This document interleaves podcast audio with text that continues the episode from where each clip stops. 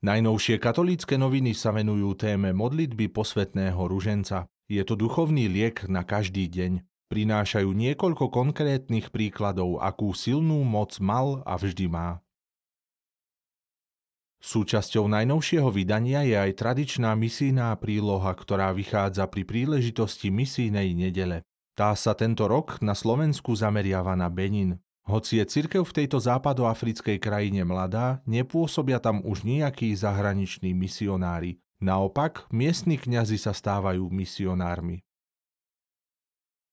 Katolické noviny sa rozprávajú s členkou komunity kongregácie sestier Dominikánok blahoslavenej Imeldy v Košiciach Danielou Monikou Promčákovou. Hovorí, že základným pilierom v ich komunite je spoločná modlitba a to je aj ruženec. Mňa osobne spoločná modlitba rúženca povzbudzuje a posilňuje. Výnimočnosť tejto modlitby je, že aj Mária je vždy pripravená počúvať nás a náš príbeh, v ktorom jej môžeme ukazovať obrazy toho nášho konkrétneho života. Rúženec, rozárium, znamená rúžová záhrada. Prinášajú reportáž z farnosti Hozelec pod Tatrami. V oktobri tu každoročne slávia odpustku cti Panny Márie Ružencovej, na ktorý sa pripravujú okrem iného aj modlitbou Ruženca.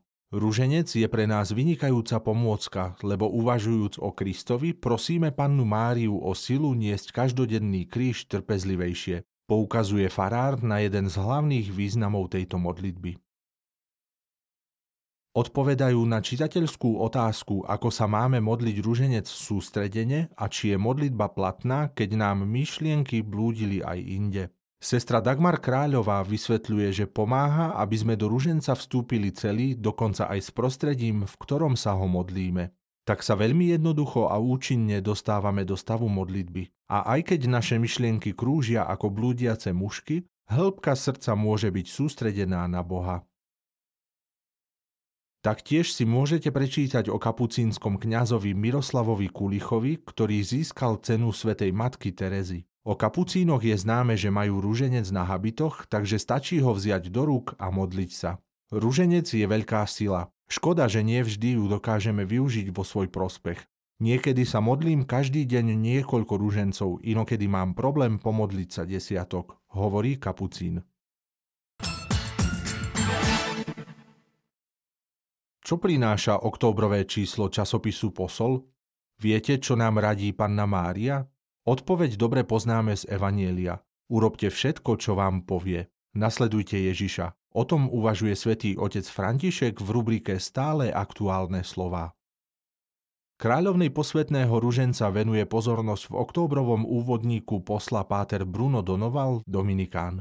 Približuje symboliku známeho obrazu od talianského majstra, ktorý znázornil pannu Máriu s dieťaťom v spoločnosti svätého Dominika a svätej Kataríny Sienskej.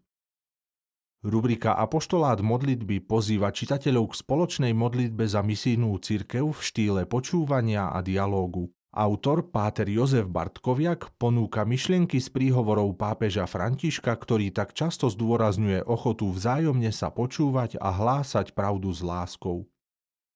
Pán Boh je úžasný režisér nášho života, hovorí Mária Haščíková a potvrdzuje to zážitkom zo svojho detstva, keď sa deviati súrodenci s rodičmi doma modlievali ruženec pri soche Lurdskej Panny Márie. Sila lásky, uzdravenie, ktoré zaskočilo lekárov. Ťažký bakteriálny zápal mozgu je diagnóza, na ktorú zomiera 99% pacientov. Bea z Bratislavy sa po niekoľkých mesiacoch prebrala z kómy, Boh jej vrátil zdravie. S manželom Vladom sa pre časopis Posol podelili o to, ako prežívali náročné obdobie. S uverejnením svedectva súhlasili pod podmienkou, že to bude poďakovanie Bohu a všetkým, ktorí vyprosili uzdravenie.